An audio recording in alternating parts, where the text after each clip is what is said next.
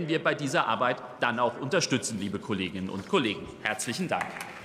Vielen Dank, Herr Kollege Dr. Zimmermann. Damit schließe ich die Aussprache. Interfraktionelle Überweisung der Vorlage auf Drucksache 5986 an die in der Tagesordnung aufgeführten Ausschüsse vorgeschlagen.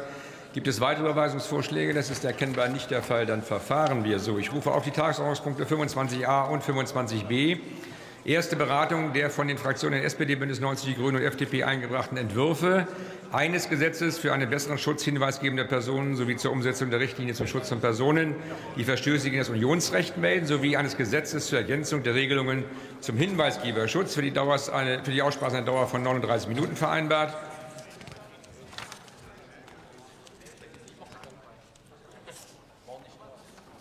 Ich eröffne die Aussprache und erteile als ersten Redner dem Kollegen, Dr., dem Kollegen Stefan Thomé für die FDP-Fraktion das Wort.